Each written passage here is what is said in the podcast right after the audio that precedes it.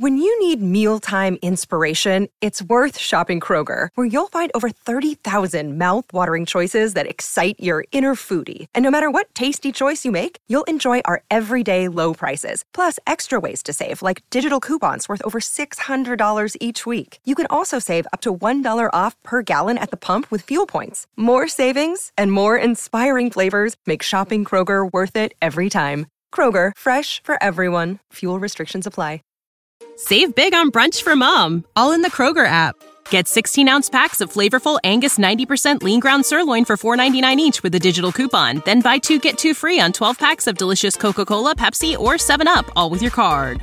Shop these deals at your local Kroger, less than five miles away. Or tap the screen now to download the Kroger app to save big today. Kroger, fresh for everyone. Prices and product availability subject to change. Restrictions apply. See site for details.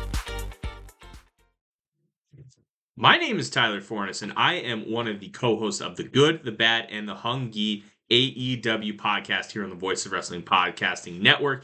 We take a broad scope approach to the world of all elite wrestling and the entire universe of Tony Khan. We talk about the big matches, the big stars, the promos, the storylines, and we also look at it from a big picture perspective. How are things going to change over the course of the next 10 years with AEW still in the picture? How are companies like WWE going to adapt and adjust to AEW? are they going to be a similar way like they did with WCW in the late 1990s? Will there be a counterpunch? We talk about all of that and more on the good, the bad, and the hungy every week on the Voices of Wrestling Network. This podcast is a member of the Voices of Wrestling Podcasting Network. Visit voicesofwrestling.com to hear the rest of our great podcasts, as well as show reviews, columns, opinions, and updates across the world of wrestling. Welcome to Jumping Bomb Audio.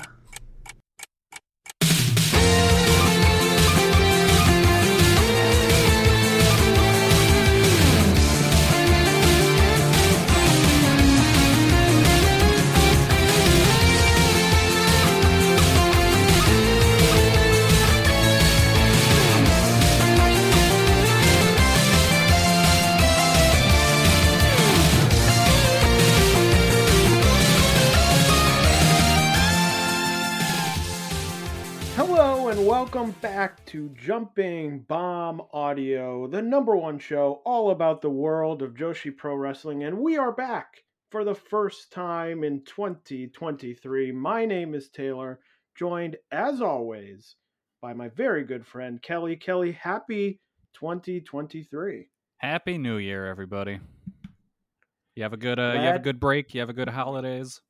I did have a good holiday. I'm excited to be back on the show. You know, I did miss, uh, we did skip a week or an episode, I should say, and I did miss talking to you, Kelly, because yeah. I always enjoy uh, doing this.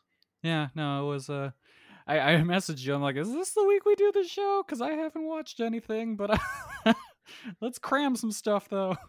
Yeah, Kelly sent me into a panic last week, asking if the uh, asking if we were recording. Um, which for a moment I was not prepared and I thought, oh, I must have definitely screwed up the weeks and miscounted. But no, here we are. Uh, we have watched stuff now. We are all prepared, rested up from the holidays, and ready to talk about all the big happenings in the world of Joshi and even some, um, I guess, not in the world of Joshi adjacent, I, I suppose. Uh, Josie, yes, that would be that would be the way to put it. Uh, which of course we'll have to cover, but that will be coming up. We are going to be talking Stardom's Dream Queendom show from the end of last year, as well as the yearly Tokyo Joshi January 4th show at Korakuen Hall and everything in between. So let's dive right into it. But before we do, Got to get to the plugs. Follow us on Twitter at JBombAudio, or you can follow Kelly at Comic Geek Kelly, or me at Taymambo. Subscribe to this podcast on your podcast app of choice, and if that app of choice happens to be Apple Podcasts, we'd really appreciate a five star rating and review. And if you're feeling extra generous, you can donate to the show at redcircle.com slash shows slash jumping dash bomb dash audio. So getting right into it, the first show we're going to dive in deep here is Stardom, Stardom Dream Queendom show from December 29th at Ryogoku Sumo Hall in front of 3,869 fans. Kelly, what did you think of Stardom's last big show of 2022 and the last big show from 2022 that we will be covering? It sure was a big stardom show. like that just it, it feels like all their other ones. Uh there is some stuff on here I really liked, but there is a lot in the middle where it's just like, oh my god, end this, please. I was about to say what I was I was confused. I was like, is that a positive review or a negative review? Uh calling it a it's a it's a middle of the road review. It's it's kind of just how I feel about big stardom shows where it's just like, yeah, it doesn't really need to be a big show, does it? I think there were definitely highs on the show, and um, I don't know if there were lows. Yeah, there there's- weren't really lows. It was just a lot of like, that was all right. It feels like usually the shows start off with a bang, and then you have to wait a while, and then you sort of get to the um, the meat of the show, and that's Yeah. the exciting part. But there's you know two or three things that you just sort of have to be like, all right, we're moving through this, and that's the way it is. Uh, so Kelly, I have to ask first: Did you watch the 13-person Stardom Rumble match? Because I did not. Hey, me neither. Um, it was um, Match of the night, probably. probably, although won by the uh, very mysterious, super strong Stardom Giant Machine, uh, a new super strong Stardom machine to join the original super strong Stardom machine. Wow, that was a lot. Oh, I Uh, got a scoop say. on who that was. Uh, I also have a scoop on who that was from um, the website Cage Match. Oh, okay. Uh, See, I got mine from a source who told me that was actually AEW star Satnam Singh. Oh, interesting. Okay. Wow. Uh, slightly problematic to have a non-Joshi wrestler come in and and win this. Well, I mean, you know, it's it's Kikutaro all over again, who was actually in this match as well. Uh, that is right. Um, yeah, so I guess uh, breaking rules all over the place, but neither of us watched this, so um, yeah. yeah, don't I got my I got my uh I got my scoop from Sanjay Dutt. I asked him like, "Hey, what brand of pencils do you use? They look really nice." And then he just told me about Satnam Singh, and I was like, "Oh, that's cool." Thanks he didn't scoop." answer the question about the pencils. but Never found out. Yeah. Yeah, I assume it's Ticonderoga, but I don't know for sure. How many brands of pencils can you name? Um, To put you Ticonderoga. put you on the spot. Isn't there another? Now I'm like, there is another brand of pencils. Um, but for some reason, all my mind says is number two. But number two is not the brand. Number it's two is the, the, type, type. of lead, I think. Although I think gra- I think now it's all Yeah, graphite. it's graphite. um, Ticonderoga. I well, assume, does, anyway. does Bic make uh, pencils too? I Well, Bic, I think, would be categorized as mechanical pencils. True.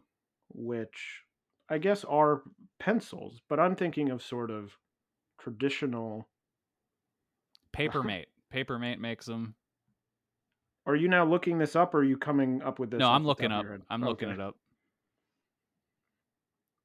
Yeah. I don't really 'cause- use. I don't really use pencils anymore. I think that's no, I haven't used issue. a pencil in years. I used to use pencils all the time. Now I almost exclusively use pens. Uh, the New York Times suggests uh, Golden Bear. Golden Bear is that a premium pencil? I guess it is. It sounds like a premium pencil. Uh, but anyway, uh, if you came here for pencil talk, boy, was this the week, the right week for you to listen. Ooh, they Uh, call the Blackwing 602 the Cadillac of pencils. How much? How much is that pencil? Uh, twenty-seven dollars for a pack of twelve. Oh, okay. I thought This you were going to say for one pencil. Yeah, this pencil has a buttery soft exterior, a replaceable eraser, and an incense cedar barrel, uh, and a smooth dirt core. But it costs more than twice as much as normal uh, writing pencils, and you can't use it on standardized tests. Oh. But a replaceable eraser is is big. Although of course you have to sharpen. So like eventually you have to get rid of the the pencil. Yeah. So I feel like maybe the replaceable eraser isn't all of that. Man, you go on Amazon, you pay forty-five dollars, you can get two hundred and forty Ticonderoga pencils. Like they're grown on trees. Yeah. Anyway, let's get into the matches we did see on this show, starting with the high speed title match, the first title match of the evening. The champion Azumi retaining her title against Hikari Shimizu. The Wrestling Observer went four stars on this match. Kelly, what did you go on this match? Uh, I was slightly below that. I was three and three quarters. Uh, wh- where were you on that one? Uh, fascinating because I was slightly above that. I Oh. went four and a quarter stars. um, I, I, my first note on this match was she does it again. yeah. Uh, I just think I really like these matches. These matches are very much my style. And the thing I realized during this one, you know, a lot of the thoughts I sort of have about these matches are the same where I'm like, this is really great and it's really fast paced and it's only nine minutes. So there isn't like a lot of little bits and pieces that I'm like, ooh, that was good. But Azumi has made everyone, I think everyone she's defended this title against in this reign look really good. Oh yeah. Like I can't think of one person who the match ended and I'm like, well, that was good, but thank God we won't be seeing that person again. I feel like in particular this match she really did that. Like I would say this is the most in peril she felt in her defenses. Like this was way more Azumi working defensively rather than it being a more 50-50 match like it's been in recent in her uh, the rest of her title run, I think. Yeah, I wrote in my notes that I thought Hikari Shimizu looked really great, which is what sort of prompted this thought because I was like, well, really everyone that she's defended against has looked great. You know, a lot of the people she's defended against also I've liked as wrestlers sort of prior, you know, Mei Suruga comes to mind was another one that I thought May looked really good, but that's someone who I know and I like. So maybe it's sort of confirmation bias on my part that I'm like, hey, they look great. Uh, of course, there are people I like, but I think every defense that she's had, you know, she's beaten everyone, but I think everyone, especially these sort of non stardom people who aren't really in the mix all the time, I think come out looking better than they did before, even though they're losing. Oh, for sure. The next match was a pre Triangle Derby match, a six person tag. The team of Hanan, Miyu Iwatani, Mayu Iwatani, Jesus, uh, I'm rusty. Hanan, Mayu Iwatani, and Momo Kogo defeating Hazuki, Koguma, and Saya Iida in 12 minutes and 4 seconds. Uh, this felt like a get people on the show match. And I actually thought in the second half of the match, it had some nice sequences and the pace sort of picked up, but then it kept going. And I sort of lost. I was like, "Oh, this is this is getting good. They're working to the finish." And then it felt like it kept going for a couple minutes more than I thought it would, and I so- started to soften on it again. Where I was like, "Oh, like, okay, uh, let's wrap this up." And they didn't for a couple more minutes, and then by the end, I was sort of like, "Meh." Yeah, I'm pretty much the same way. I ended up at like at just three stars on it. I thought it was fine, but I do think like they put more effort into the match than it probably deserved based on its like where it was on the card. Yeah, and that's I think what I was talking about where I was like, oh, there were some nice sequences. It just sort of felt like a okay, this match has to go 12 minutes and they were sort of like, oh, okay. Uh, we have a 9 minute match, but we'll go 12. Yeah, yeah, that's pretty much how it felt. The next match, a tag team match, Mina Shirakawa accompanied by her new Club Venus members Xia Brookside and Mariah May, teaming with Unagi Sayaka, defeated Mai Sakurai and Tekla in 10 minutes and 13 seconds. Kelly, what did you think of the debut of Club Venus? Club Venus really feels like the ghosts of Gaijin past. Like it, it's just like, oh wow, it's 2016 again. Huh. Okay.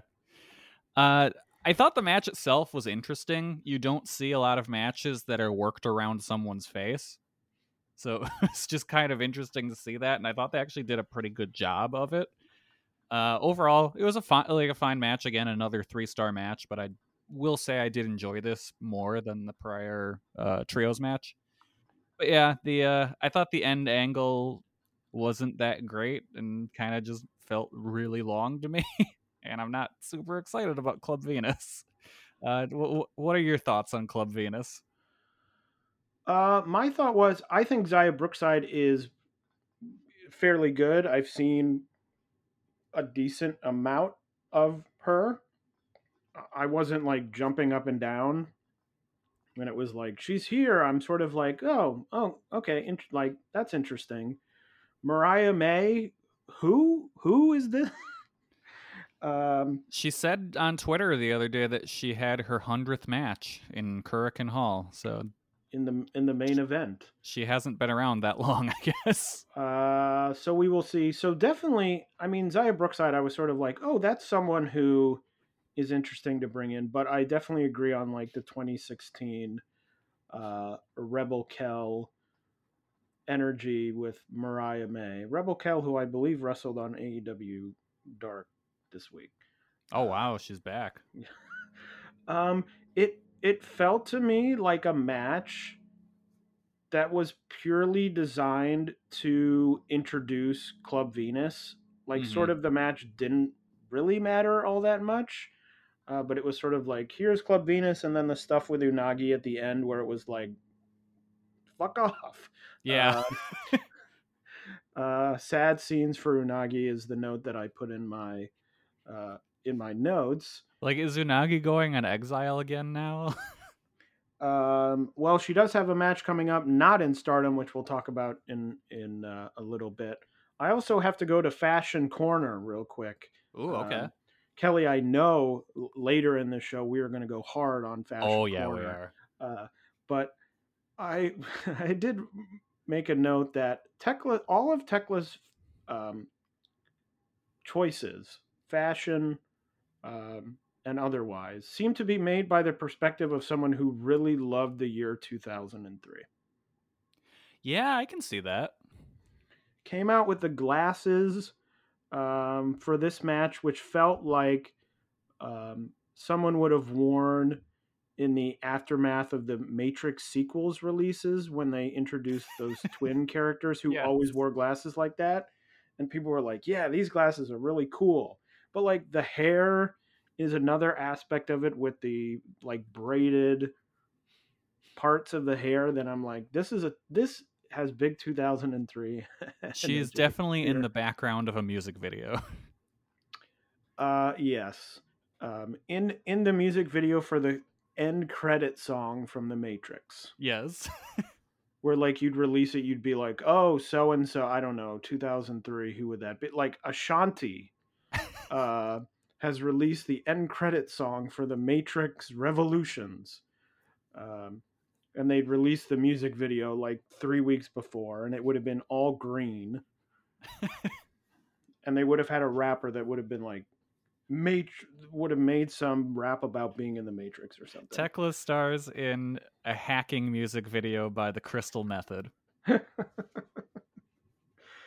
um, but to go back to Club Venus, I said that Mina walking in had the energy of someone who's accompanied by two quote quote unquote women.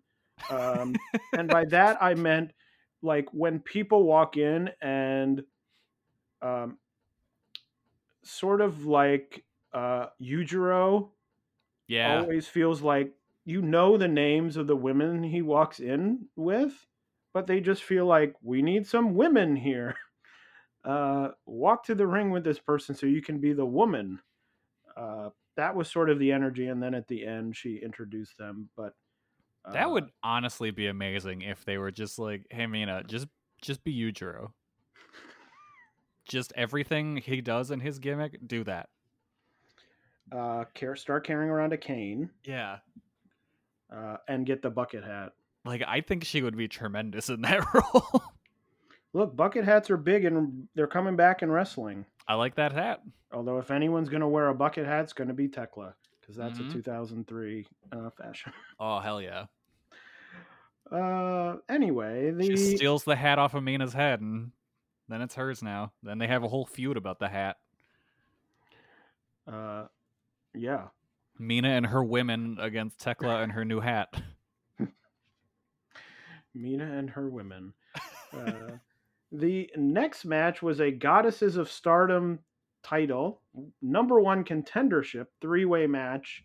Himika and Maika defeating both the teams of Ami Sourei and Mirai and Natsuko Tora and Ruaka in 10 minutes and 6 seconds. Uh, this, another match that was fine. I didn't really care about it because it felt like six people who don't look, I know it was a number one contendership match, and people are going to respond to what I'm about to say and say, no, they're going to be number one contenders. Feels like six people who don't have a lot of momentum. Yeah, Like Ami is future of stardom title holder. Okay, that's fine. Himika and Maika feel now firmly entrenched in, you know, they could win. They could, now they're number one contenders. They could win the tag titles, certainly possible. Um, but it feels sort of like that is starting to become their ceiling. they are Goto and Yoshihashi. Correct. Um, I mean, Natsuko Tora and Ruaka, I'm sorry, absolutely who could ever care yeah, um, about them. And Mirai feels like the thing that happens all the time, which is someone comes in, they get booked incredibly strongly for a very long time, and then Rossy forgets about them, and they just sit in the mid card, see Himika and Maika. yeah. Uh, Rossy gets bored of his new toy. he's like, okay, they've now won this, and then the argument becomes anytime you know someone says, oh, they're just sort of floating around. Well, last year they did X, Y, and Z, and I'm like, great, who cares? I have no thoughts on this match because as I was watching it, like as the bell rang, the Vince McMahon news broke, Ay, ay, ay. and then I was flooded in a state of just euphoria at thinking about WWE's demise at the hands of Vince McMahon. Uh, yeah, I could see why you would be distracted by that. uh, but not much else to say about that match. Like I said, I thought it was fine. Shrug. The next match was a singles match between Kairi and Utami, which, say it with me, went to a time limit Time draw limit draw. in 15 minutes. Uh, my note is that I call the result from the very first second of the match. Literally, I think the first lockup I said, hmm, I bet they're going to go to a time limit. draw." and then they did. I will say this I thought the match was good. Mhm. Um, I thought it had a real intensity. Uh, Utami blocked. They did that sort of typical, uh, like first seconds of the match. We're going to try and hit our finishers on each other. And I thought Utami's block of Kairi's back fist was really good. It sounded very intentional. Like sometimes it gets blocked and it's sort of like, ah, I just put my hand up. That felt like, no, get away from me. Uh, Kairi hit a great drop kick on Utami in the corner, which I really liked. But let me ask this question, Kelly, and you can Okay. answer or don't or don't answer. Let's be in kayfabe for a second. okay. You're in Stardom. You're you're a wrestler in Stardom. You're in a promotion where time limit draws happen all the time, almost every show. Mm-hmm. Wouldn't you, as a wrestler, try and adapt your style to speed up the matches and not go so incredibly slow? Either that, or I would adapt my style to give myself more uh, stamina to last these hour these uh these time limit draws. I just feel like we see so many time limit draws, and yet we don't see a lot of these time limit draws where, like, all these time limit draws feel like, ah, we're stalling for time. yeah. But, like, this is a 15 minute match. I'm t- it's it's some psychological thing where a wrestler knows they're working a time limit draw and suddenly they have to their brain tells them, "Whoa, slow it down, buddy." Slap on Like- a headlock. Like, I think it would be interesting. I mean, I don't know if that's the right way to say it. I don't know if I think it would be interesting. Um, like, if one of the high speed title matches went to a 15 minute draw, I'm sure they would not start the match by, you know, plotting around, burning five minutes. Like, I want to see some of these where it's like a 15 minute draw, where it's 15 minutes of like go, go, go, go, go. Oh, and it happens, you go to a time limit draw. Didn't they do the draw with the high speed title last year between Azumi and Starlight Kid, or am I thinking of something else? Was that it? I I, don't know. thought I thought they would have to did a look up. draw on Korakuen between those two.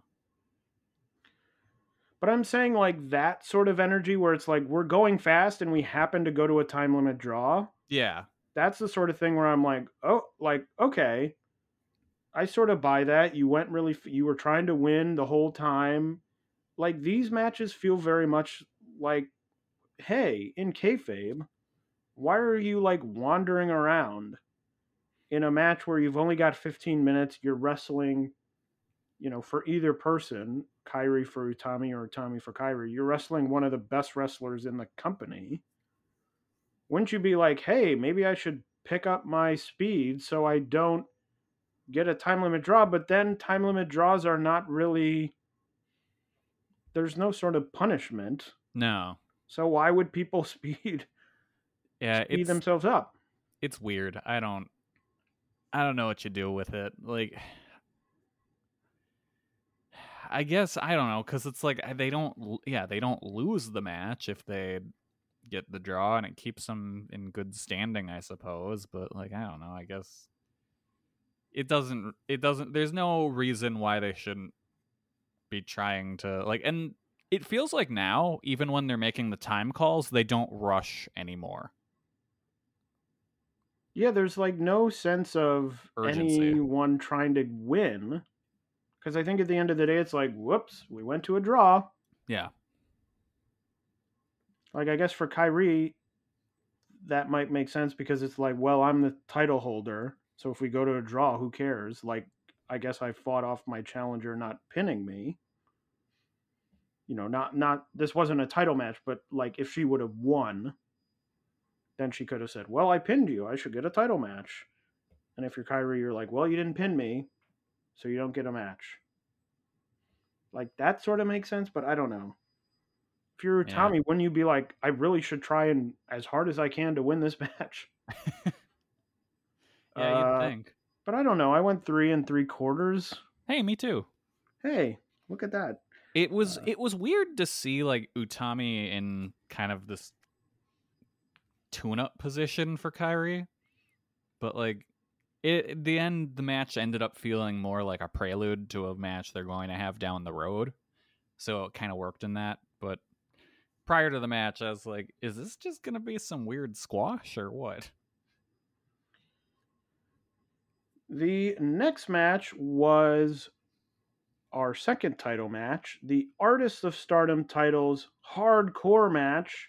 The prominence team of Hiragi Kurumi, Risa Sera, and Suzu Suzuki defeating the champions Momo Watanabe, Saki Kashima, and Starlight Kid in 15 minutes and 54 seconds to win the title. Kelly, what do you think of this match? This match rocked. I was super happy with it. It was a very welcome change of pace uh, to the show. Just two trios that I really like a lot going out there and having a killer match, and that was super fun. And it was exactly what I was kind of hoping it would be. Uh, and I'm very excited to see more of Prominence and Stardom. I I really like all the stuff they do in the company, and it, like I say, it just it it gives things a different feel, which is nice. It gives some variety to the shows. So I I was really happy with this. I went uh, four and a quarter on it. Uh, what do you think? That's very interesting. I enjoyed it, but there was something that sort of held it back from being really great. Like I went three and a half. Okay. I was probably on the three and three quarters border. Um, there's something about these matches, these prominent matches, when they're all in a group, that feels to me sort of like Suzu Suzuki is here, and also these two other people are here. Oh, Suzu and her women. Uh, yes, Suzu and her women, where so much of the Suzu stuff is so exciting, and then the minute she is not the focus, it's sort of like, well, this is a, you know, average match. And I mean, I do think a lot of this was good. I think that they had the right opponent in this Oedo Tai team who were all sort of willing to go there with them. I do worry about like prominence defending the title against um like Momo Kohgo, Saya Iida, and Lady C in that are they just gonna do like a straight up match? I hope not. But are they gonna do a hardcore match with some of this roster that I think is probably on the side of like we don't want to do that. I think they should. Just get them out of their comfort zone and try different things. Like I think that would be cool. I mean, I don't know if they will, but I I, I really hope that's what happens. I guess I'm like future, like looking ahead when I don't really know the answer. I guess the answer could be they always do hardcore matches and everyone in the promotion is really good. I mean, and there are a number of people who I think I'm like, oh yeah, I bet they would get like Tam, we know. Let Tam is- run the blade. is willing to do that stuff. I think there would be other people. I mean, even though um, we don't love her, you know, Natsuko Tora would probably do it. Um, I don't know, but it's just one of those things where it's like, hmm, that will be interesting to see. But uh, a big thing that held the match back for me was the frickin' cameraman uh, not seeing the big spot of the match. Oh, that right at the end sucked ass. uh, I was like, boy, didn't Kelly and I just talk about how bad wrestling camera work is Yep. on this show? Um, so that that I was sort of like, oh, the big spot, and I just missed it, and that's sort of the conclusion of this match, and um, it got missed. Yeah, no, that Um, was that was bad. I I was really upset about that.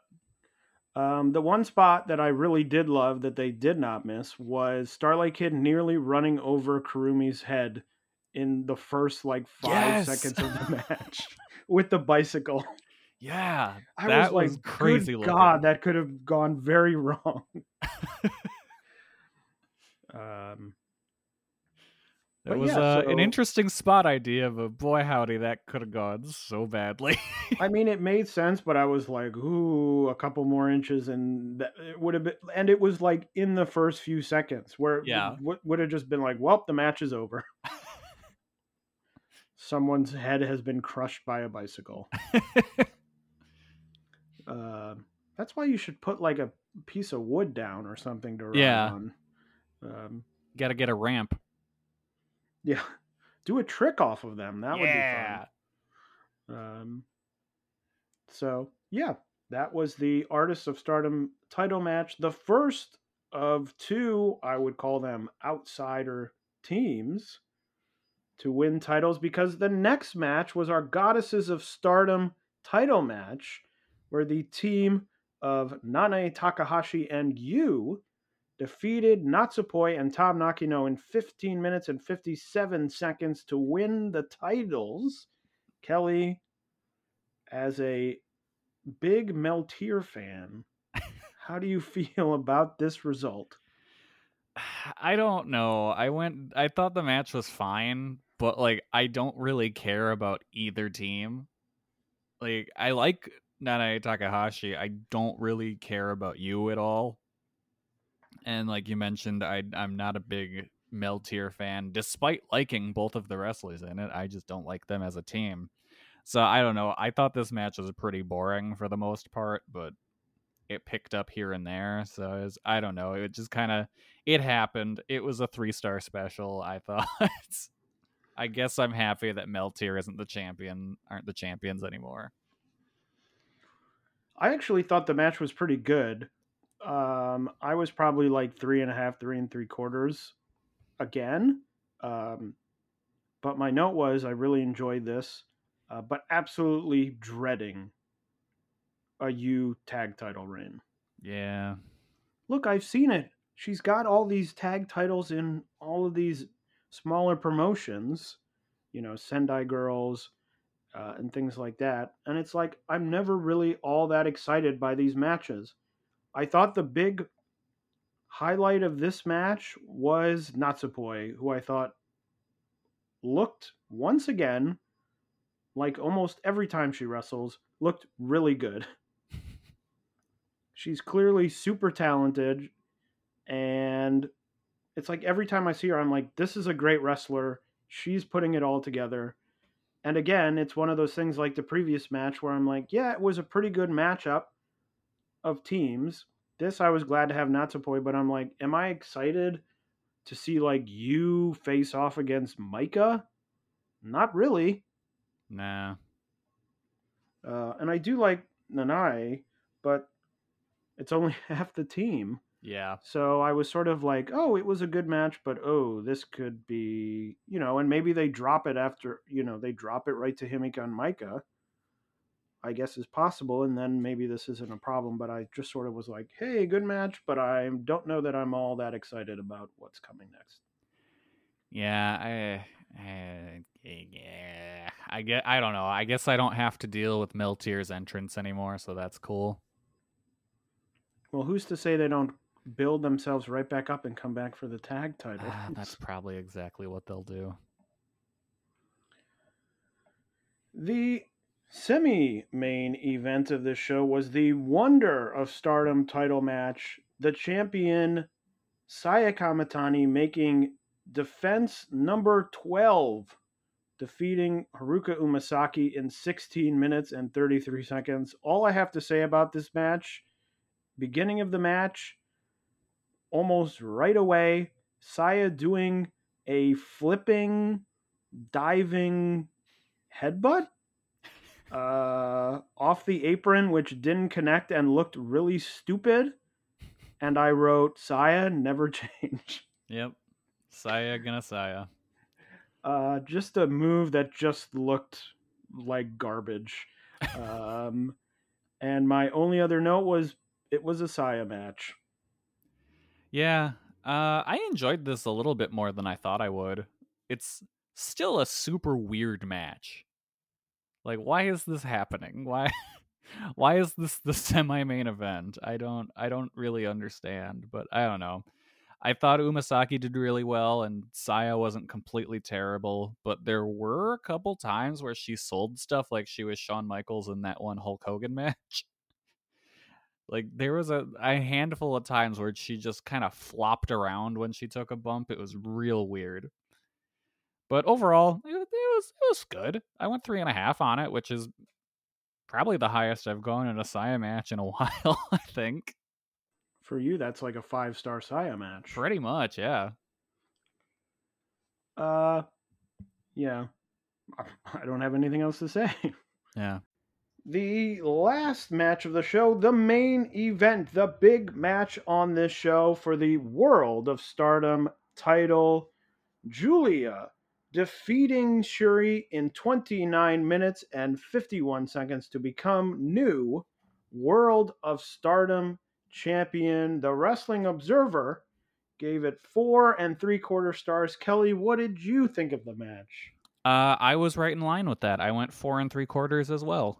I thought it was a really damn good match. Uh, I- I think it was at its best when it felt like a brawl, which is definitely the style Giulia excels in for sure. Uh, but like in the third quarter, it kind of went into more of their usual stardom main event formula. So it kind of was just like, oh, okay. I mean, I mean, this is still good, but like this wasn't what it was before. But then they kind of went back and kept doing their own thing, and then Giulia dropped Syuri on her head, and it was awesome. Uh, I can't believe they did the Taz Bam Bam suplex off of the ramp onto the chairs spot. That was insane, and probably gave the match an extra half a star for me. I was super excited about that spot, and it was cool to see uh, Giulia get her big win. What do you think? Well, three for three. I also went four and three quarter stars. Oh, we get a free sub. Uh, I just really liked it. I for a while was like, okay, this is four. I was at about four and a half, and I think I had the same thing you did, where there was sort of a stretch where I was like, okay, this is good. Um, I'm not like blown away in the moment, and then it sort of went back up into the sort of finishing sequence with the headbutts, uh, which is something I know not everyone enjoys, but I enjoy. Um, They're fucking cool as hell. and then just the finishing sequence of everyone getting not everyone, both of them getting dropped on their heads multiple times. God, And they should have dropped Daichi on his head. Well, there was one there was one pin that was not done correctly.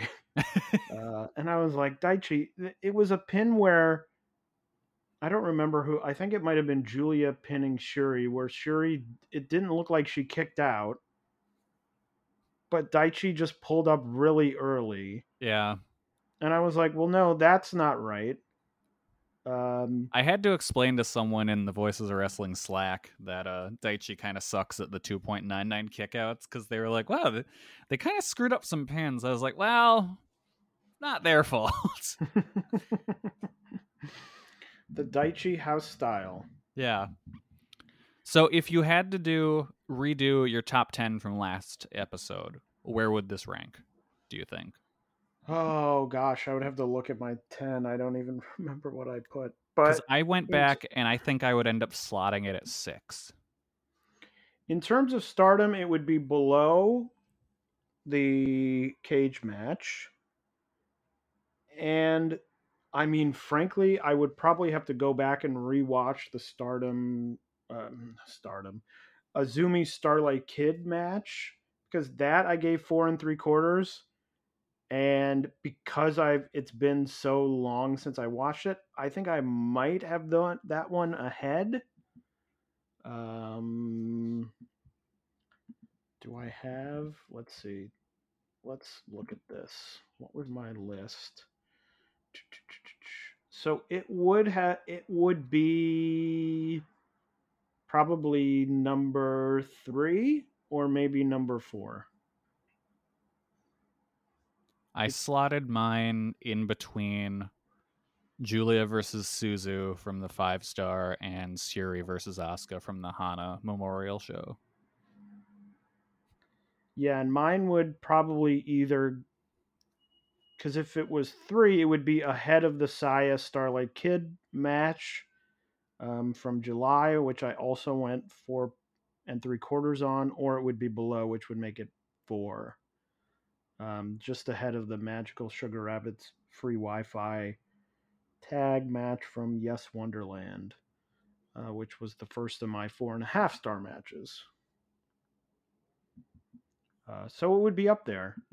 Um, and I'm sure someone will get angry that we didn't go five stars, but that's the way life is. Yeah. It's okay. We can all think differently. So that was Stardom's Dream Queendom show. Next, we will dive into our first show of 2023, Tokyo Joshi's show, their New Year show from Korakuen Hall on January 4th in front of 1,111 fans. A fun number, 1111. Yeah. Kelly, what did you think of this show overall? I thought it was really good. It was a super fun show. They always do uh, really good January 4th shows, and this one was no different. This was a show where I was enjoying myself, but I think if the main event had not delivered, I think I may have walked away slightly disappointed. I can see that. As we said at the end of last year, new year for Tokyo Joshi, the standards are higher, and I think I would have been like, oh, it was good, but I wish it had been better. Yeah, no, that's understandable. Um, but the main event did deliver, as we'll talk about in a second. So I thought the show was very good. um, the show began with Himawari's debut in defeat, losing to Yuki Aino in six minutes and five seconds. Kelly, what did you think of the opening match of the show? I thought I thought it was fine. Um, I thought Himawari came off really well. She didn't feel like a rookie. She felt like she was someone they'd kind of just pulled off the indies out of obscurity and she's already got her character and stuff down. Cuz like she just she felt like she's been doing this for a while. And again, it's not like she's great in ring, but she just kind of has all the personality and just how she carries herself down so well. Uh, I like her gear a lot. It looks different from a lot of the other women in Tokyo Joshi. Um, yeah, I don't know. I th- I don't think Yuki Aino is the best person to have a debut match against because I don't know. I don't think she's very good, but whatever. Uh, I so two and a half stars on the match. It was fine, but I think Himawari came off much better than that in terms of like just her just her presence is there already. I think. I also thought the match was fine. I wasn't really all that over the moon by um, with any of it. I thought it was. I think that we've sort of gotten spoiled with a lot of these um, younger wrestler rookie slash younger wrestler debuts, in that a lot of them have had a very easy hook into who the wrestlers are. Um, you know, Juria Kaya Toribami is one. Um, and this sort of felt like she did look polished, but at the end I was sort of like, okay, that was a wrestler. I don't really know that much about them. Yeah, Um, she's kind of just like she's comedy girl, you know. Yeah, it's like, oh, you are a wrestler. Okay, that's what I learned in this six minutes, but I sort of already knew that before because it's a wrestling show, so I knew that you were a wrestler. Yeah, like if Um, someone told me like, "Hey, she's been working for like the past 5 years in a random Osaka indie no one's ever heard of doing comedy stuff." I'd be like, "Yeah." Well, I she believe did come that. from Actwres girl'Z. Did she? Okay. Yes. So she is not brand. She is not brand new. Okay. See, Um, I thought she was totally new. I mean, she didn't have a lot. She's not like a you know seasoned veteran, but um, yes, has a little bit. So you're right in a way. Yeah. Uh, um, so that was the opening match. The next match, a tag team match, Juria Nagano and Moka Miyamoto, the Karate Friends, defeating Arisa Endo and the debuting, officially debuting, Wakana Uehara in nine minutes and 15 seconds. And Kelly, we told the people that we were going to go to Fashion Corner, and here it is. It's time for us to go to Fashion Corner oh boy. with one of our favorite topics, the gear of Moka Miyamoto, who debuted, uh, what do I want to say? Updated gear. I, I guess. I'm not sure I would call it new. I mean, it was new, but I'm not sure I would call it new in that it's totally different. My, and we disagree. This was the only thing that we talked about about really any of these shows in the two in since we've recorded last.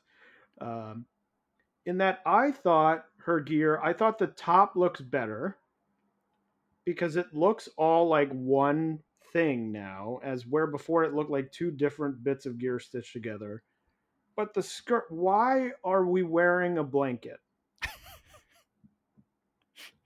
The whole thing to me looks like she tripped and fell and like wrapped herself up in some drapes that she pulled down from the windows and they're like you gotta go wrestle get out there! And she just kind of wrapped the drapes around herself and ran out there and it just became her gear.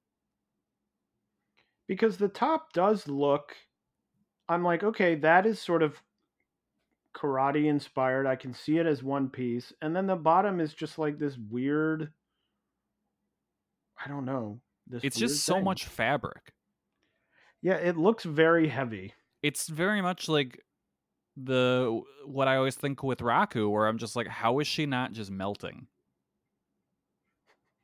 Like it's gotta be hot as hell working in that. And then you have Juria coming in who looks very cool.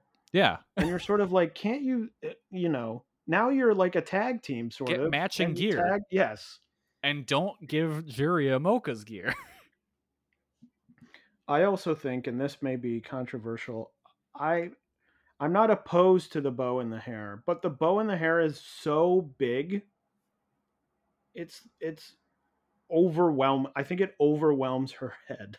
yeah yeah it kind of does Where you just look at her and you're like, oh, she's wearing a giant bow. so it's like, oh, she's wearing a giant bow. She sort of has the uh, sort of karate gi inspired top and then a very long heavy skirt and it just feels like three different characters someone had infinite buy one get one free coupons for joanne's fabrics and just whatever fabric they needed for uh her gear they just bought double of it and used it all You know how to book flights and hotels. All you're missing is a tool to plan the travel experiences you'll have once you arrive. That's why you need Viator. Book guided tours, excursions, and more in one place. There are over 300,000 travel experiences to choose from, so you can find something for everyone. And Viator offers free cancellation and 24 7 customer support for worry free travel. Download the Viator app now and use code Viator10 for 10% off your first booking in the app. Find travel experiences for you. Do more with Viator. What's the easiest choice you can make? Window instead of middle seat? Picking a vendor who sends a great gift basket? Outsourcing business tasks you hate? What about selling with Shopify? Whether you're selling a little or a lot, Shopify helps you do your thing, however you cha-ching. Shopify is the global commerce platform that helps you sell at every stage of your business. From the launch your online shop stage to the first real life store stage, all the way to the did we just hit a million orders stage? Shopify's there to help you grow. Whether you're selling scented soap or offering outdoor outfits, Shopify helps you sell. Wherever and whatever you're selling, Shopify's got you covered. Sign up for a $1 per month trial period at shopify.com slash try. Go to shopify.com slash try now to grow your business, no matter what stage you're in. Shopify.com slash try. Ohio, ready for some quick mental health facts? Let's go. Nearly 2 million Ohioans live with a mental health condition. In the U.S., more than 50% of people will be diagnosed with a mental illness in their lifetime. Depression is a leading cause of disability worldwide.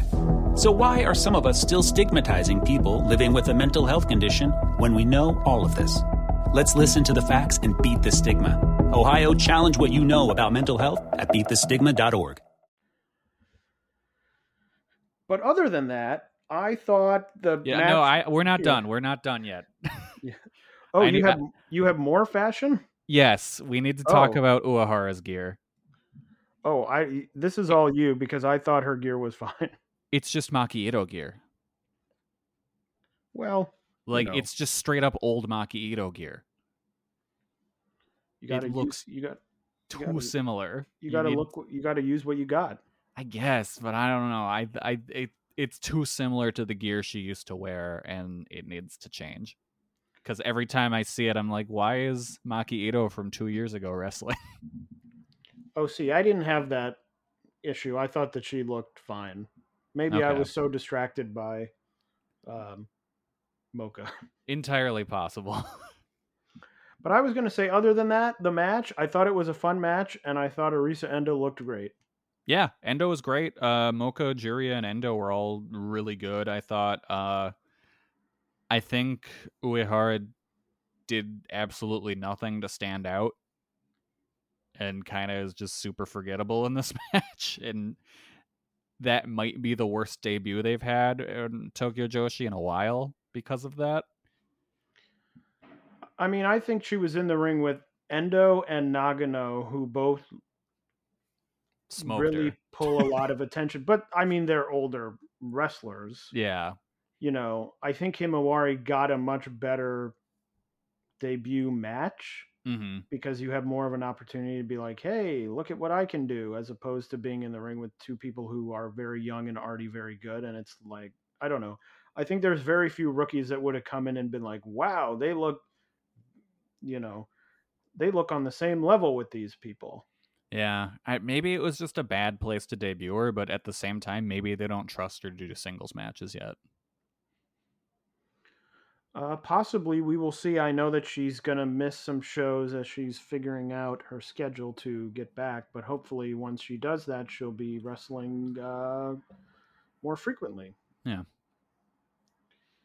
The next match was a six person tag team match. The team of Kaya Toribami, Mahiro Kiryu, and Nao Kakuta defeating Haruna Neko, Pom Harajuku, and Raku. Uh, this was the Tokyo Joshi get some people on the card that they have on every show. Uh, standout for me was Pom Harajuku, who I loved, and I thought everyone else was aggressively fine. Pom Harajuku, Wrestler of the Year 2023. Let's go. Uh, she is going to get a big moment at some point, maybe with someone we'll talk about later, and it will be a big deal and it will be big, Yep. I'm so excited for that eventual day. is what I think. I think everyone else was just perfectly average, including Toribami, who sort of took that leap. Uh, maybe not a leap, but took the step up that we talk about, but now seems to be stuck with the also rans of the company. yeah. It feels like they've seen her and been like, well, this is the top. And so she's now sort of stuck to the Neko Kiryu's, which is also weirdly where now Kakuta spends a lot of time, which is sort of strange to me because I do think that she's a little bit above that level. Um, but it's tougher now. You got a lot of good talent, so you got to really uh, stick out. Mm-hmm. Uh, what did you think of the match? I thought it was good. Um, I for it wasn't like blow away awesome, but I don't know. I think it was a solid three star match. Uh, and like I said, Pom is the wrestler of the year in 2023, so got to get get on that train now. The next match was a New Year's tradition, the Hyper Misao Shoko Nakajima match, which uh, went to a shocking draw in 14 minutes and 57 seconds. What is this, stardom? Am I right? Uh, in the New Year Rabbits and Horns match. Kelly, what did you think? I'll let you go first. What did you think of this? I thought this was a lot of fun. I enjoyed how it was a ladder match that turned into a lumberjack ladder match, which turned into a lumberjack ladder match where all weapons are legal. Thought that was a really good time. Uh, I when the lumberjacks came out, I will say, I it, Himawari fit right in. Like it wasn't just like, oh, look at this new girl. It was just like, hey, here's this other person that kind of just fits in with everyone else with their hammers and rabbit hats. Uh, of course, as always, the bucket of kaiju toys came out, and I started sweating. Don't like to see those boys get hurt. The uh, the bump onto the Mecha Godzilla looked like it sucked a whole lot. and just overall, the match was stupid as hell, and I loved it. Four stars. Yeah, another another New Year's classic between uh, Hyper Misao and Shoko Nakajima. I did think it was funny, and I did enjoy that they went to the draw. I think the highlight for me was the lumberjacks um, and the action with the lumberjacks. Although I didn't quite understand that. Um, I think it was Hyper Misao attacked Arisa Endo like right when they came out. And I thought, oh, she's going to get her back. But then it felt like she just sort of got up and was equally mean to both people. Who was it that gave Endo the suplex on the floor? Yeah, that's what I'm talking about. Okay, that was, that. I, was like, that yeah, that was such a weird moment. where I was like, oh, she's gonna get better and she's gonna come back and really use the hammer and knock her, and then it just didn't really happen. Which I was like, oh, maybe I was just anticipating something happening that, you know, wasn't supposed to happen. But that's what I thought. I thought, well, she's got a hammer, she's got to come back and hammer, but then she came back and hammered everyone equally. Yeah. And Kiryu losing the top of multiple hammers. Yes. Um, no one else did, I don't think. no. I think she was the only person who couldn't keep the hammer head on the hammer. The hammer head on the hammer stick. Yeah, sounds right. Okay. Um, but yeah, another. I don't know. These would be so hard to rate for me. Like rate these Masao Nakajima New Year's matches. That's why I just throw four stars on it because I'm like, I know I liked it. I cannot justify going any higher, Yeah. but it definitely needs to go in my list. The next match was the Princess of Princess title number one contendership six person delayed entry battle royal with Mizuki defeating Hikari Noa, Maki Ito, Rika Tatsumi, Suzume, and Yuki Kamifuku in 16 minutes and 58 seconds. This to me felt like the battle royal part of it was very fast Mm-hmm. uh, it felt like people were getting in the ring and being like, and now we're out. And then they had a very abbreviated sort of six minute Mizuki Maki Ito match. And I'm like, if if everyone was just gonna get in the ring and then get out in a couple minutes, why didn't they just figure out some way to be like, uh, the number one contender match is Mizuki and Maki Ito? Yeah, it definitely felt like they should have just done that. because the six minutes we got was really good between Oh, yeah. Mizuki and Ito, but I was like, why did we waste time like having Suzume run in the ring for three minutes to then, you know, get thrown out or whatever, or you know, go over the top rope. Um, like Hikari Noa was in the match less than five minutes. Uh, so it was just sort of strange, and I was sort of getting into Mizuki and Ito, and then it ended, and I was sort of like, "Ooh, if it would have had more time, this would have been really good." yeah, I think it was a case of just getting people on the card because you figure you had two new people and three outsiders on the card, so that's five spots there that normally would be taken up by these people. Yeah, that is true. It gets everyone, it gets all these people on the card, but you know, if I had been like, "Oh, great, I get to see Suzume," and then you see Suzume for like four minutes, I would be like, "What the heck?"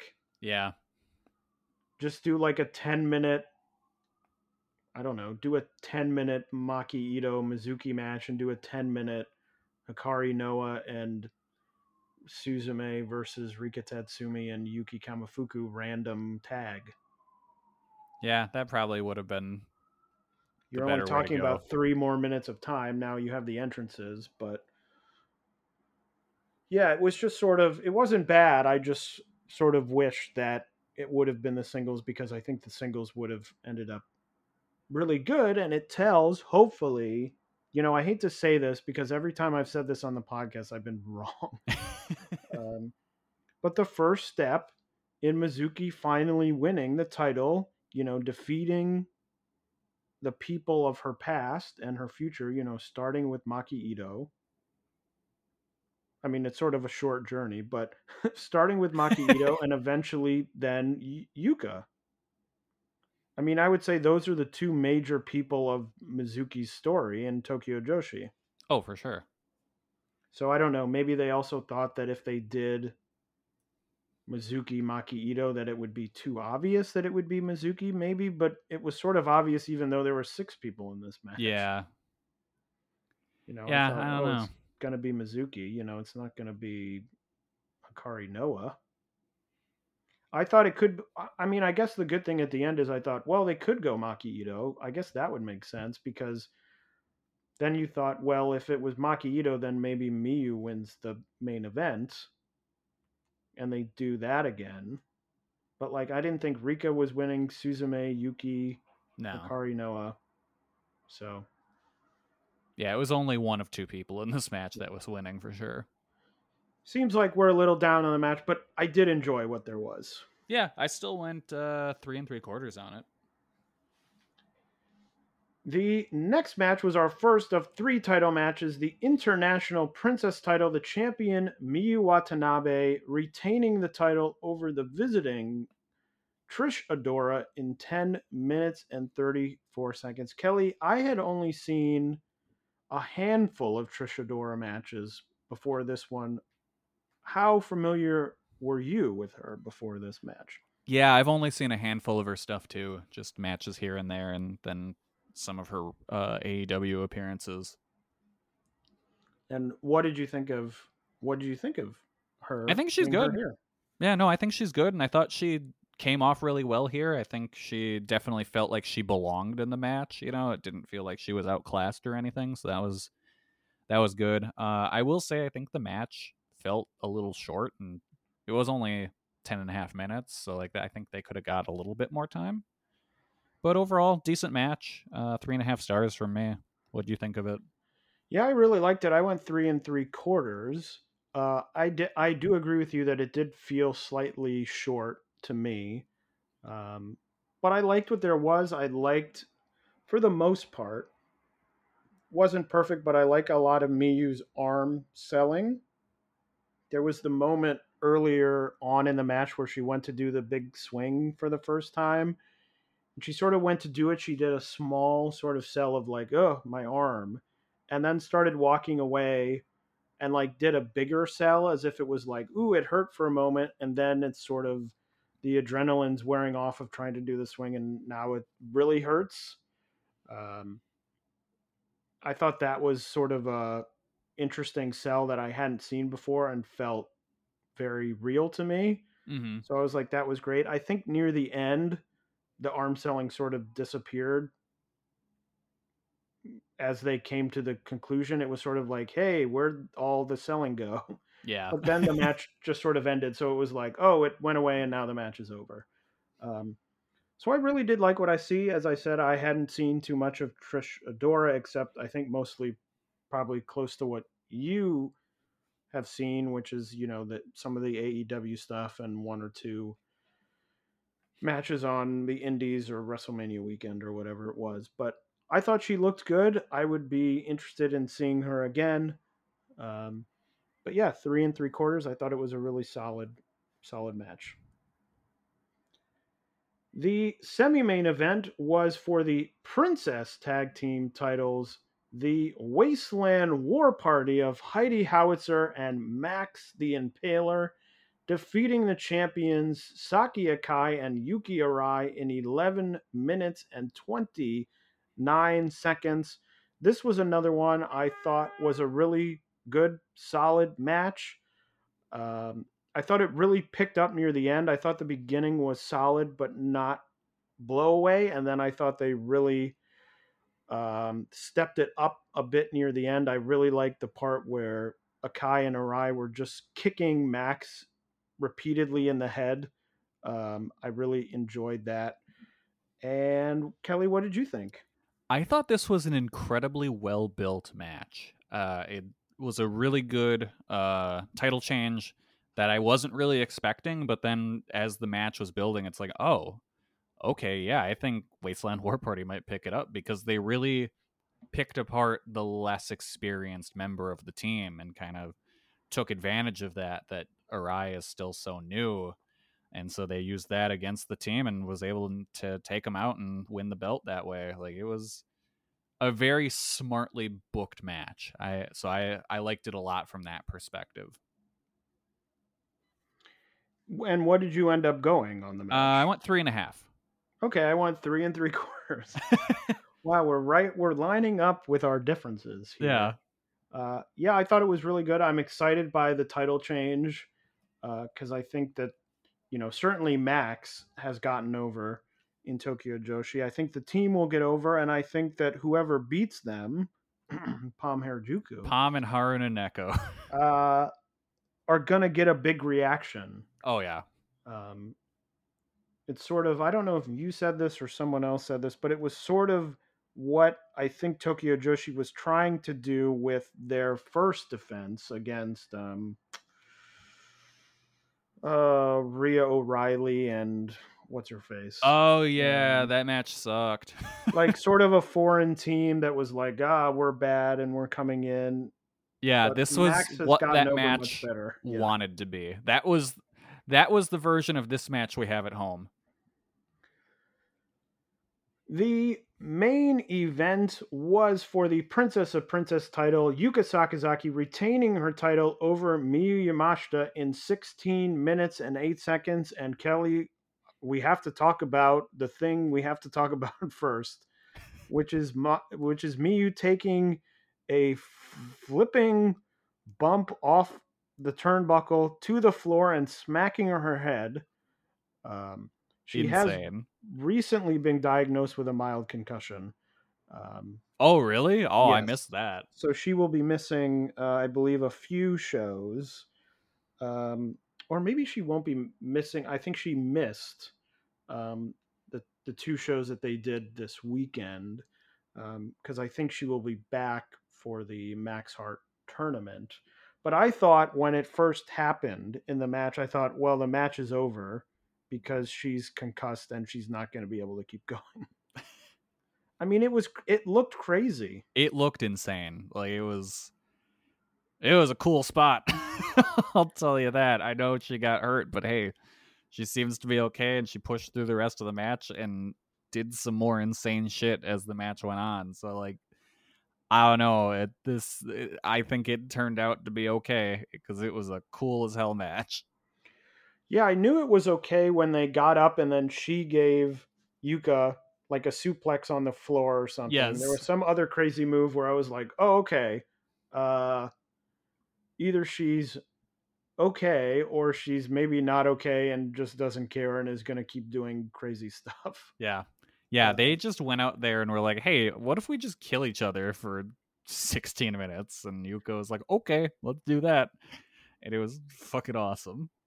Yeah, they just went at each other. They had the headbutt at one point, uh, which I couldn't exactly tell whether it was a shoot headbutt or not. I think it was a it shoot. was. I That's think what I thought as well. But then I was like, maybe it wasn't because it's a very unusual um, Tokyo Joshi thing to have Yeah. happen.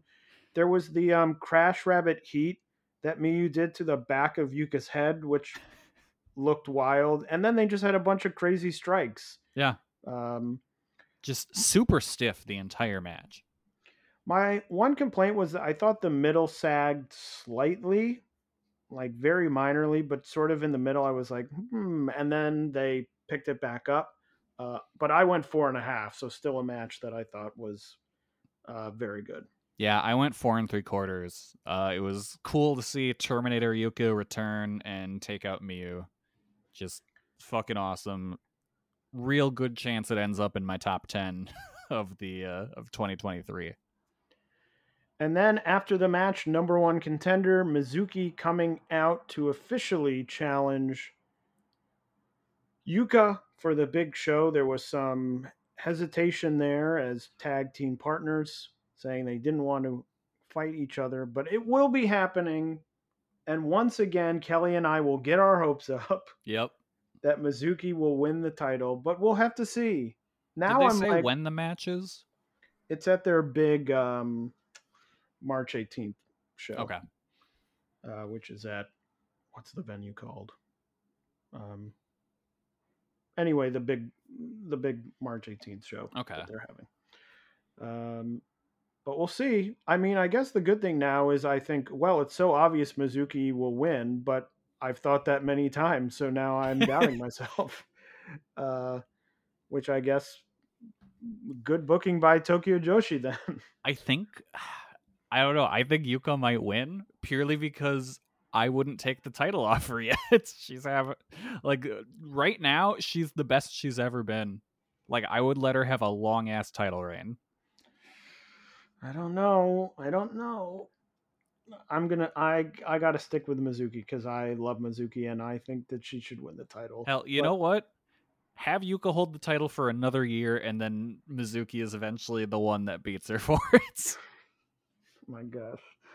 Uh, well, we'll see in a few months' time uh, what happens. But that was Tokyo Joshi's January 4th show. What else has been happening in the world of Joshi? Well, the one thing we've got to talk about briefly, not from a Joshi show, is the official debut of Mercedes Moné in at New Japan's Wrestle Kingdom coming out after the IWGP women's title match between Kairi and Tam Nakano and attacking Kairi and challenging her for the title, which will be happening on uh, the New Japan San Jose show in February in the United States.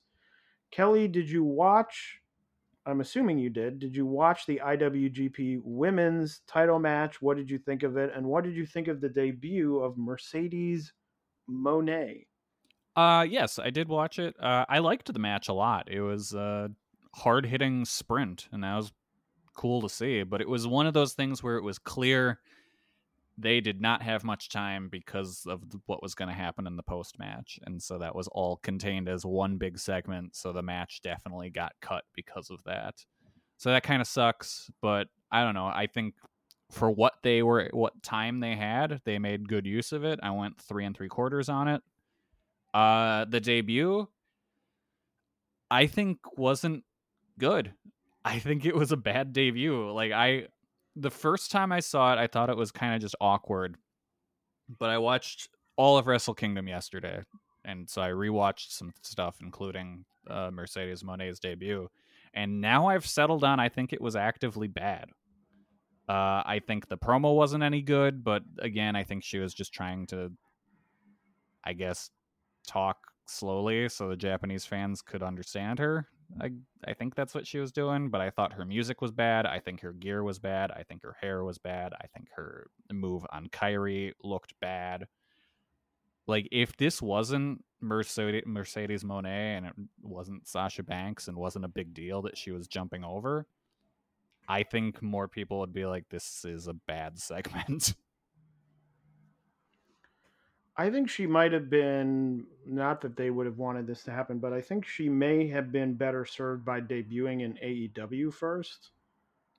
Uh, just to have that way of being like, I'm here and I'm established. It feels, even though many people know who she is, it felt like an unestablished person, just in that we don't really have any sense of who she is outside of WWE. yeah. Um, so that was sort of I didn't think the promo was terrible. I thought it was just sort of one of those awkward things where it's an English speaker, you know, speaking to a crowd that is not mostly English speakers. I mean, I thought the move that she hit did not look good. I thought I think if the move would have looked good, I think it would have I think people could have probably gotten over the promo. Yeah. Um, a little bit more, but then she was like, I'm gonna blah blah blah, and then you sort of hit a move that is like, ooh, that looked bad, and then you're like, well, the whole thing is bad. Whereas if she hit a move that looked really great, people would probably be like, yeah, not a great promo, but wow, she laid Kairi out. Um, I also still think it's one of those weird things where I'm not entirely sure how much New Japan exclusive fans really care about this title.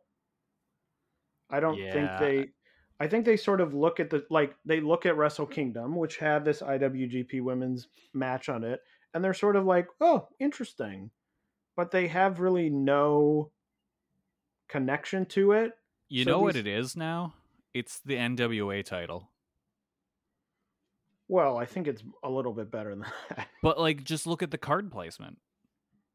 It's eh, pretty much in the exact same spot where the NWA title matches would be.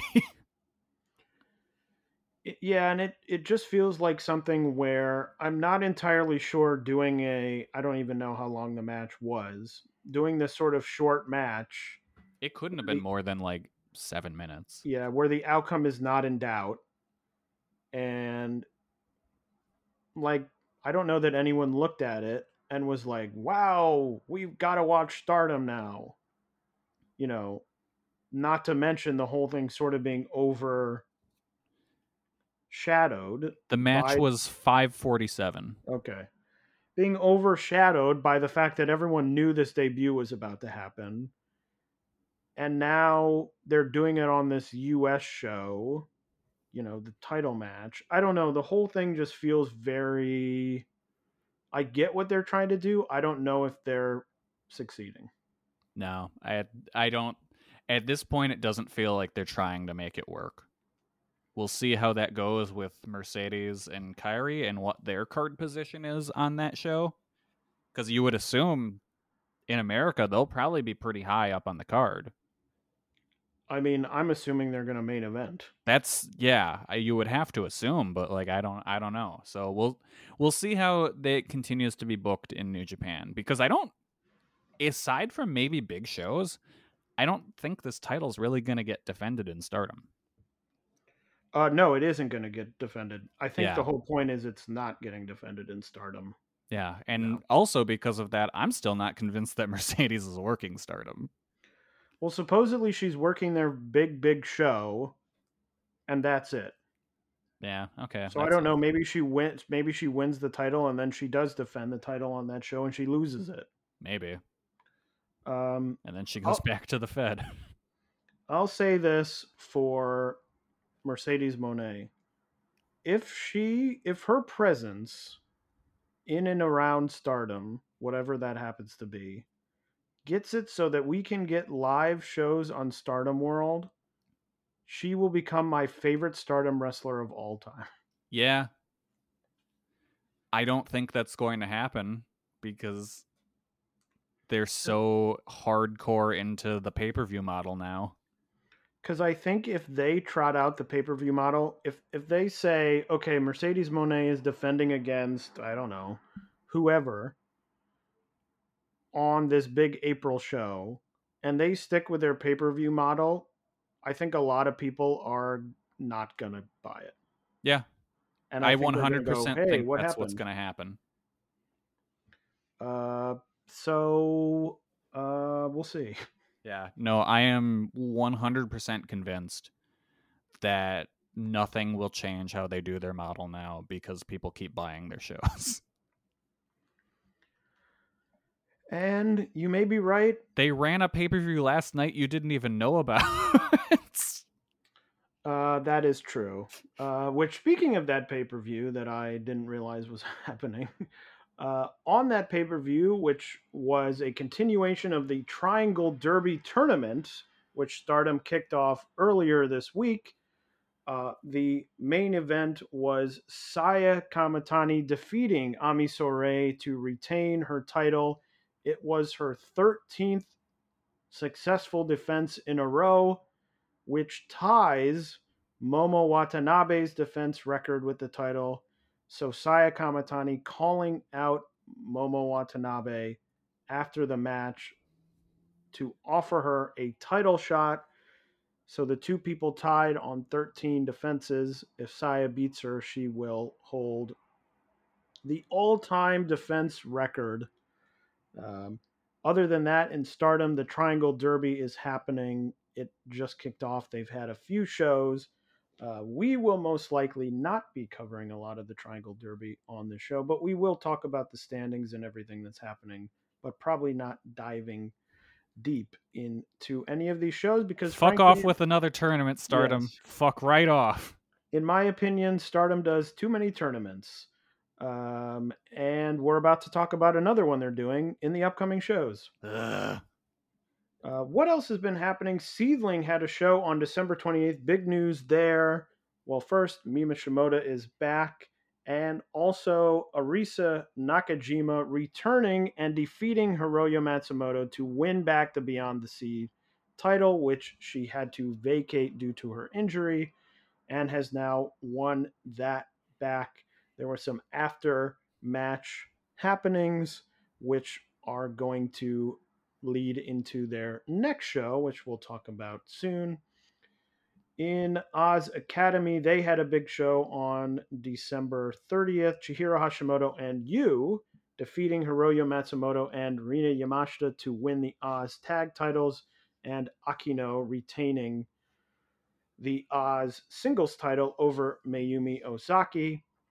Tokyo Joshi had a show on the 7th, two shows on the 7th and the 8th. The big happening there beyond the announcement of uh, Miyu Yamashita's mild concussion was that the Wasteland War Party briefly kidnapped Pom Harajuku. Oh no. Uh, took her backstage, and then Heidi Howitzer told Max to release Pom because they were there to win matches and not kidnap people. uh, was it seems to me i mean it's very clear that heidi howitzer is the is the uh, brains of the operation in the wasteland war party So did did you watch this show?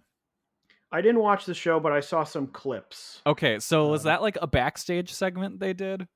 yeah because max carried Pom backstage like over her shoulder Okay. passed out um So they're doing in I just in Wrestle Universe, they're doing more backstage stuff because on the final Ganbare show of the year, they did a segment where Imanari as himself and Imanari from the Pheromones met up as though they're two entirely different people.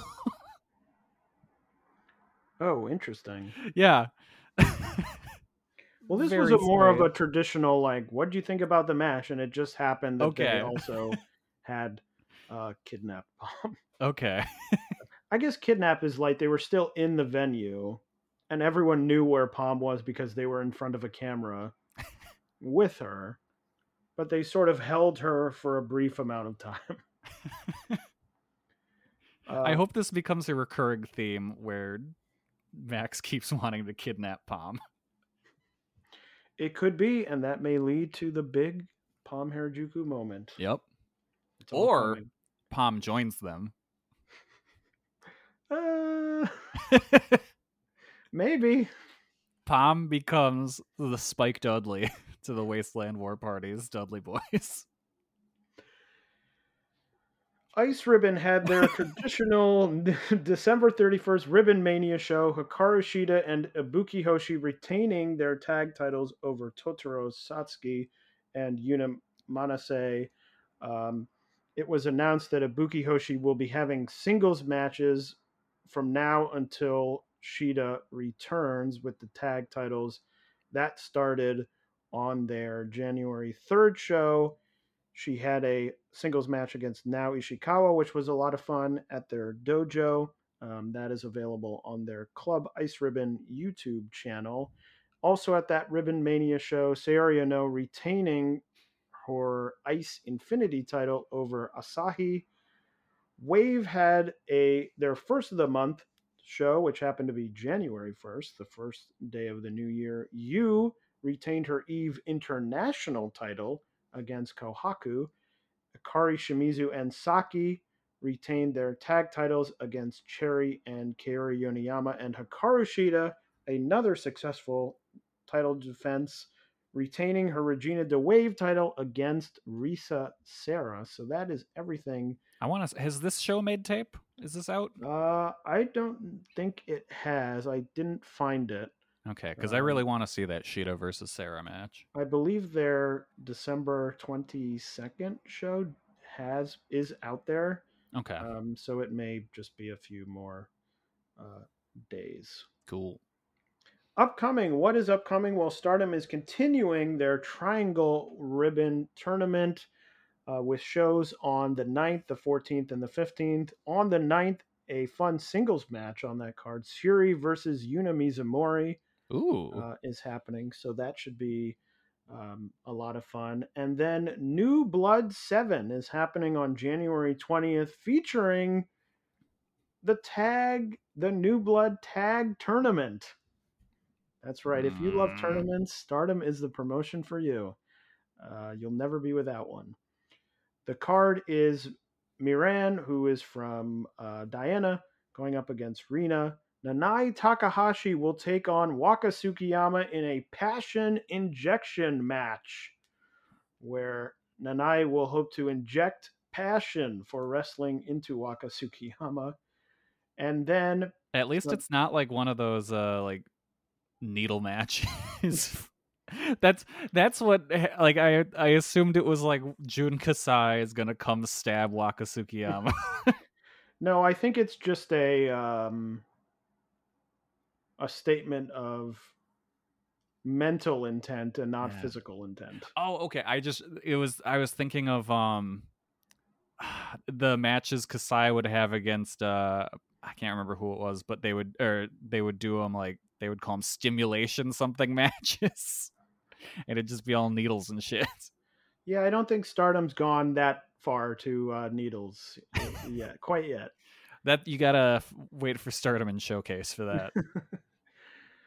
The tag tournament matches will be Mariah May and Xia Brookside taking on Starlight and Karma. okay, what are we doing with Karma? Why is she still doing this? She was her normal self on the on the big tw- 29th show. She's Karma. what the fuck? Maika and Tomoka Inaba will take on Hanan and Saya Iida. Ami Sourei and Nanami will take on Momo Kohgo and Momoka Hanazono. And very excitingly, Hina and Miyu Amasaki will take on Mai Sakurai and the returning, triumphantly returning. Rossy said, if you don't support it, you can't be our sponsor. Returning to New Blood, Chen Yoda. fuck yeah. Rossy heard she got the award in the last episode. And He- Rossy literally fired the sponsor Yeah. that didn't like her on the shows and got someone else. Did you see the video from the press conference where they convinced Rossy to bite into a carrot and it's as though he's never had a carrot in his life before? And it was like the worst thing he's ever tasted. Uh, I have not seen that, although as someone who also does not like carrots, I Like- I, I understand that. I'm sending you this right now. It's one of the most bizarre things I've ever seen because everyone seems kind of just like bewildered by the carrot just as a whole. Like, what is this?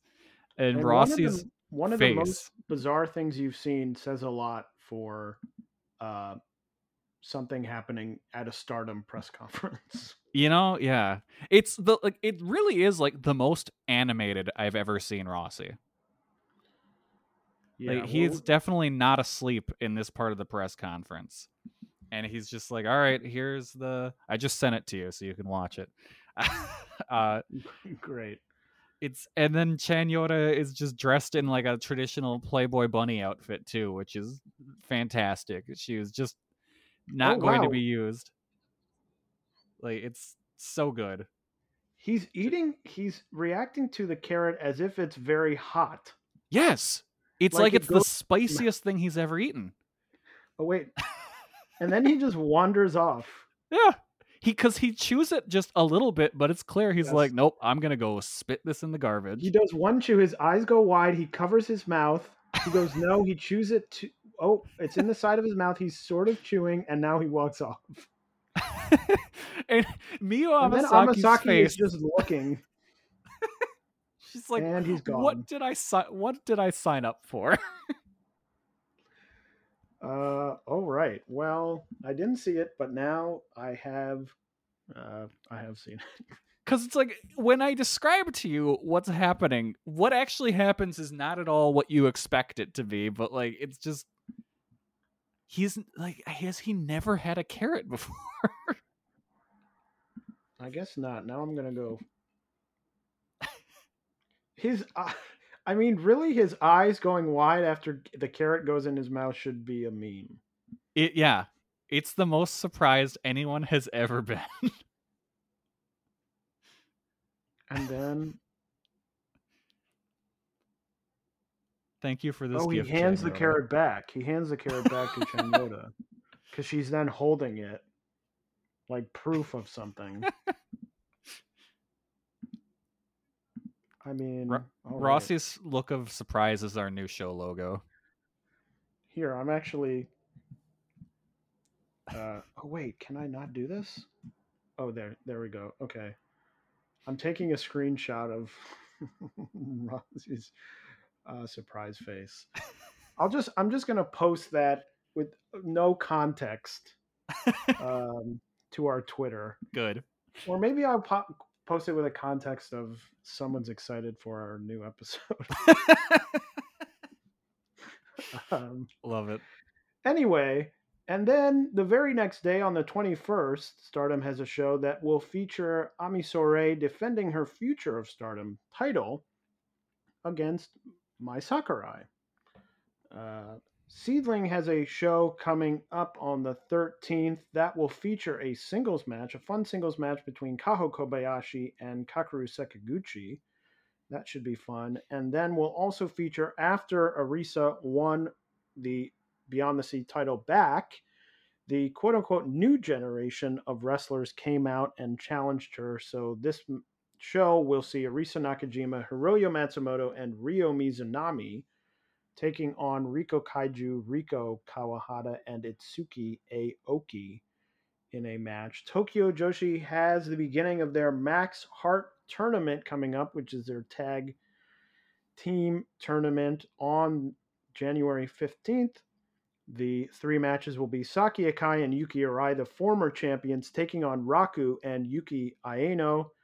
Uh, Raku and Yuki were scheduled to have that tag title challenge. That did not happen because of um, Raku, but getting a chance here to maybe defeat the former champions and move on in the tournament. One to one million, Miyu Yamashita and Maki Ito will take on Free Wi-Fi, Hikari Noa and Nao Kakuta. And Yuki Kamifuku and Mahiro Kiryu will take on the Karate Pals, Juria Nagano and Moka Miyamoto. And then on the 19th, Shoko Nakajima and Hyper Misao will take on Haruna Neko and Kaya Toribami. And Rika Tatsumi and Miyu Watanabe will face the winner of the Akai Arai Raku Yuki Aino match. And Daisy Monkey, Suzume, and Arisa Endo will take on the winner of Kamifuku Kiryu against Nagano Miyamoto. Really hoping to see Suzume and Endo versus Nagano and Miyamoto because I think that will be really good. And I think Suzume and Arisa Endo have a good shot in this tournament. Yeah, that would be a really nice match. I'd Yeah, I think that's uh I think that's the way to go with those two with those two teams for sure. Sendai Girls has a big show coming up on the 15th. I did not allow Kelly to look at this card. Okay, good. we I've been it. scrolling down very carefully so as not to spoil myself for whatever Bec- this is going to be. because I believe there is a major Kelly match on this show, but I think this whole card looks very good. Uh, we'll start with Yurika Oka versus Unagi Sayaka in a singles match. Jaguar Yokota, Kyoko Inoue, and Aja Kong will take on Saori Anou, Miyuki Takase, and uh, Ayame Sasamura. Hiroyo Matsumoto and Jun Kasai will face off against Mayumi Ozaki and Takashi Sasaki Hell yeah. in a match, a big time Kelly energy match Oh yeah, that's going to be awesome. There. And then two title matches Chihiro Hashimoto and Yuu will defend their tag titles against Ryo Mizunami and Maname. And Asuka will defend her title against Mika Iwata. That, to me, looks like a great card. Damn, that show rocks and I really need to not forget to watch it because I assume it's going to pop up on their YouTube. Well, we will watch it. We will watch it and we will cover it next time. Hell I'm yeah. saying it right here. We're going to cover it in depth next time. That's a great card. Uh, 2022, we covered a lot of Stardom and Tokyo Joshi. 2023, we're going to get more into everyone in the whole scene. And that's going to start next time with this big Sendai Girls show. But that it. is everything coming up in the next two weeks of Joshi. Kelly, what else do you have to say to the people? Uh, so as the show was going, or actually just a little bit ago, I was sent this video from Tony Atlas's uh, Twitter, where a woman repeatedly punches him in the face and then stomps on his head. And he goes, "Old school can give it and they can take it." Hashtag tough. Hashtag old. Hashtag man. Hashtag stomp. Hashtag kick. Hashtag punch. It's all in the mind and making me feel fine. And let's all carry that energy forward in 2023. Yep. Well, that's all we got. if you can believe that. Uh, uh, so we will talk to you again in two weeks for Kelly. I am Tyler saying farewell and see you next time. You know how to book flights and hotels. All you're missing is a tool to plan the travel experiences you'll have once you arrive. That's why you need Viator. Book guided tours, activities, excursions, and more in one place to make your trip truly unforgettable. Viator has over 300,000 travel experiences to choose from. Everything from simple tours to extreme adventures and all the niche, interesting stuff in between. So you can plan something that everyone you're traveling with will enjoy. Real traveler reviews give the inside scoop from people who've already been on the experiences you're considering. So you can plan with confidence. Free cancellation helps you plan for the unexpected. And 24 7 customer support means you can travel worry free. Download the Viator app now and use code Viator10 for 10% off your first booking in the app. Find travel experiences for you. Do more with Viator. Save big on brunch for mom, all in the Kroger app. Get 16 ounce packs of flavorful Angus 90% lean ground sirloin for $4.99 each with a digital coupon. Then buy two get two free on 12 packs of delicious Coca Cola, Pepsi, or 7UP, all with your card. Shop these deals at your local Kroger, less than five miles away. Or tap the screen now to download the Kroger app to save big today. Kroger, fresh for everyone. Prices and product availability subject to change. Restrictions apply. See site for details. Hey kids, do you like wrestling? Well, we like wrestling too. We are Shake Them Ropes here on the Voices of Wrestling Podcasting Network. Myself and Chris Novembrino kind of doing a lazy river of wrestling criticism, going through the news and whatever happened in stateside television wrestling. And also, you know what? Sometimes we just like to watch old stuff and talk about that too. Love for you to give us a listen if you haven't already. We are Shake Them Ropes here on the Voices of Wrestling Podcasting Network.